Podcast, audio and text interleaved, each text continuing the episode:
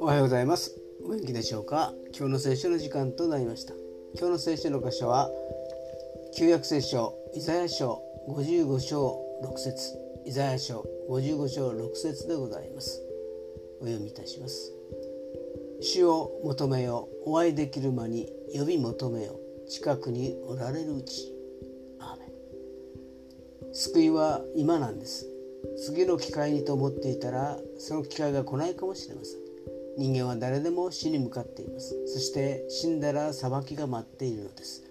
神様を信じている人と信じていない人の違いは生きている時だけではなく死んでからこそ大きく変わってくるのです。いつまでも神様と共に安らぐことができる道を選びましょう。今日も死の道を歩むことができますように。